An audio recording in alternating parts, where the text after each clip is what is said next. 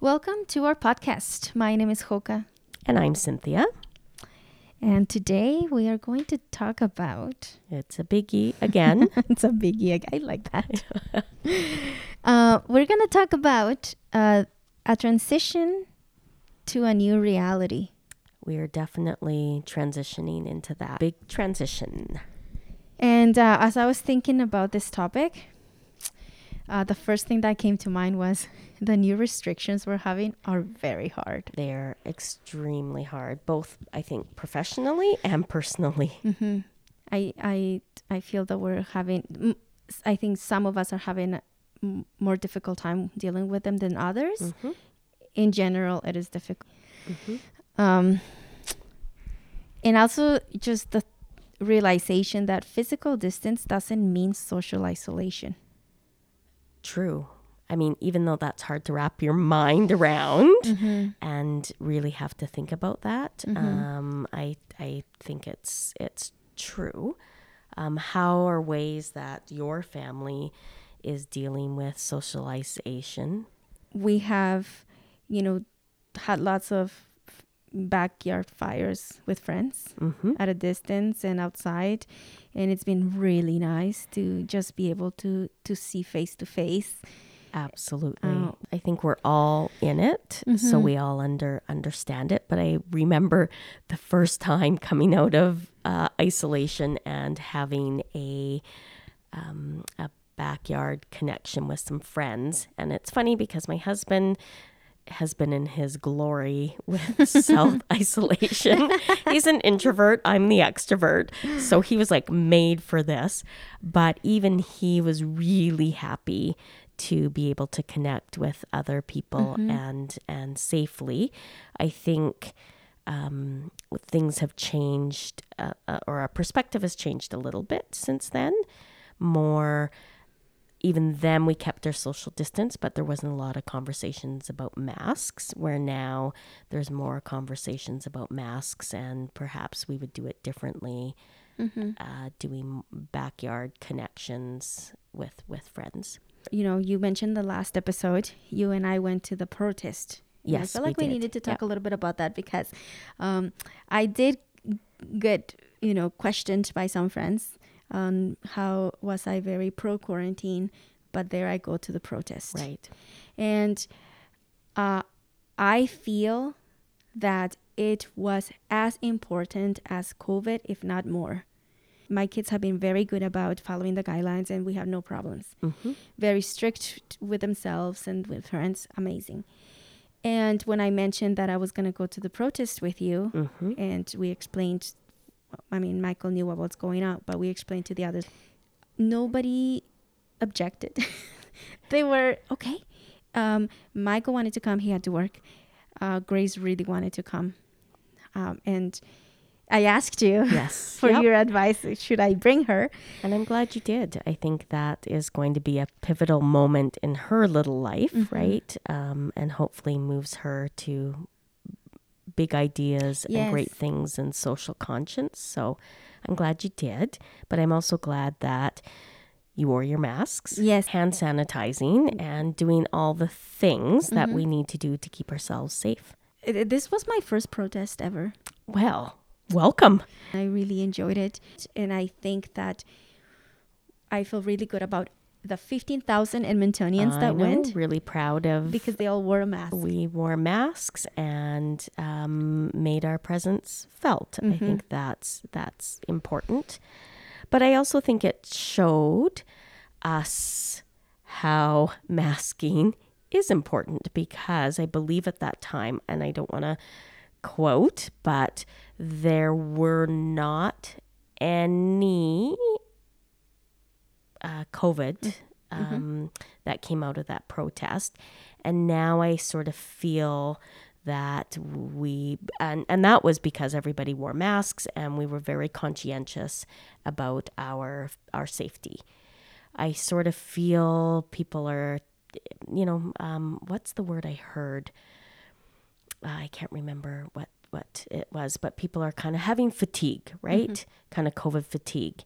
And now we are maybe not wearing our masks, maybe connecting with people without keeping the social distance or without masks on, and our numbers are going up, um, which just you know reinforces to me the importance of of yeah um, wearing wearing a mask, Wearing a mask, yeah. And and just like I mean, we're transitioning transitioning.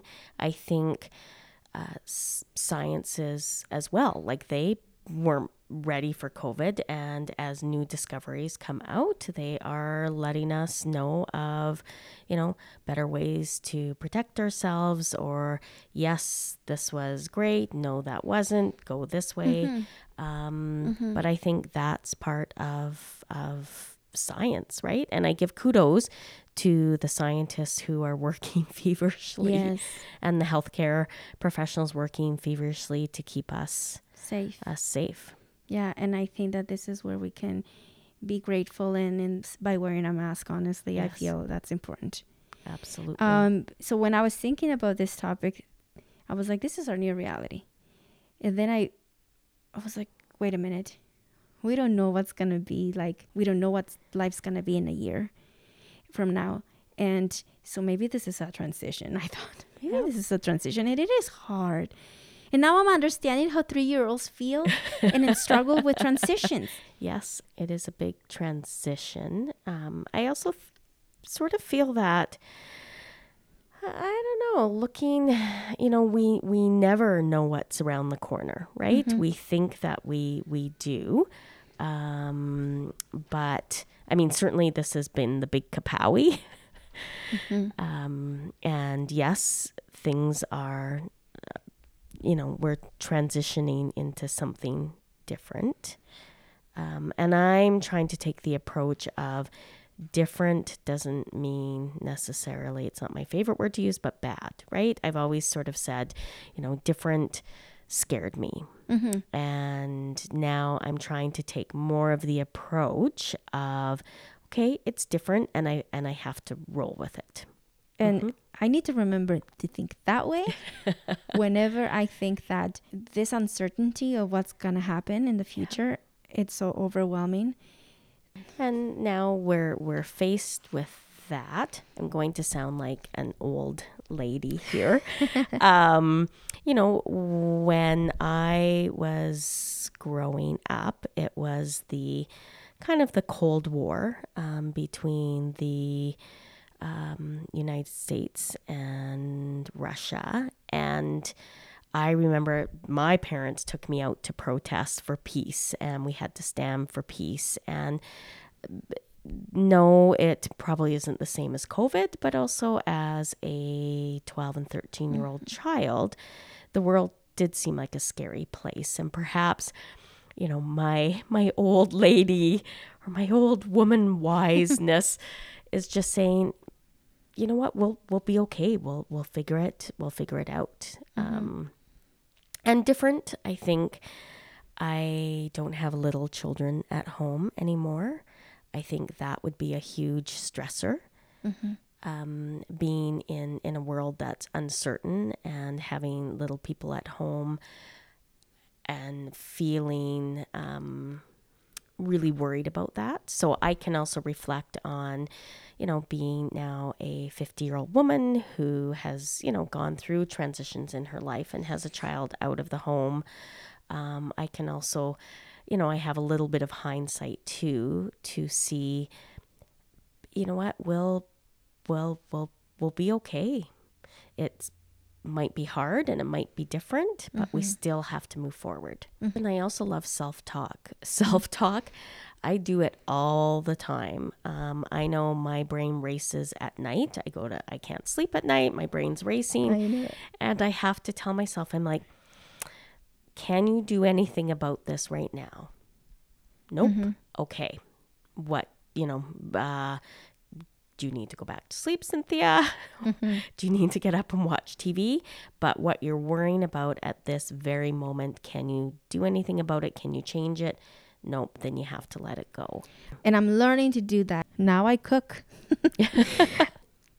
I love that that we're in that space in, in time because I think there's a difference between COVID cooking right now, where I have time Yes. to cook and I love it. And I can look through recipes and um, we've been eating really well and really healthy, to I'm back to work cooking, which is not my favorite, right? Yes, Where I'm like, right. I've worked all day, Mm-hmm. um, you know, three kids in sports I'm working, and Mm-hmm. yeah, there's. Um, but I'm I'm happy that you have found joy in this space of a new transition, right? That you have found joy in cooking. You've you've given yourself the opportunity to find that that joy and that pleasure.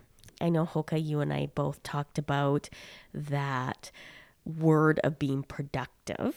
Um, that we we I know when you know in, in March I kind of went a little cuckoo, uh, cleaning my house, toothbrush on the baseboards, ha- feeling I had to fill every moment with doing something. I tried to learn to play the ukulele. I, um, and I think Matt made the point to you, and a friend had said to me that we don't always have to be productive. Productive. And uh, if it works for you and you are finding joy and it's helping you cope in the era of COVID, cooking, doing your plants, I think that's spot on and that's that's great.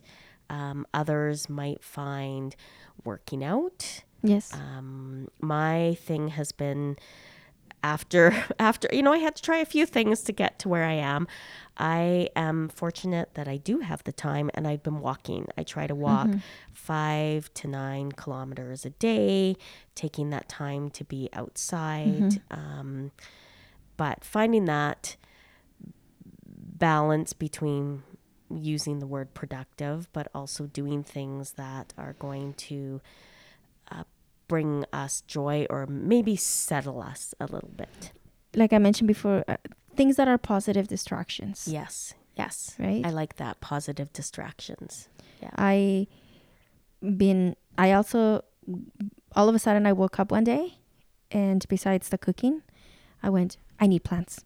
And I seriously and I just literally just started to buy plants. I couldn't have preschoolers, so now I got plants to take care of. And maybe it, it, it is different for everybody. And I think the last normal that we were used to before COVID is what we are grieving. And I didn't realize that until I was writing in my journal. Yeah. I was thinking, I am actually grieving. Yes. It, it's a huge loss that Yes. we have all collectively experienced. Mm-hmm. And uh, grief has you know many things uh, that we ebb and flow through from like you said the anger the despair the the i can get through this and then no i can't um, is a is a loss right? You know we always talk about these stages. And um, you know grief is the ebb and flow that we don't follow the you know i, I can't remember this the I have them right here. the stages of grief offhand, but you know, I think sometimes we think that we're going to do the eight stages and then be done.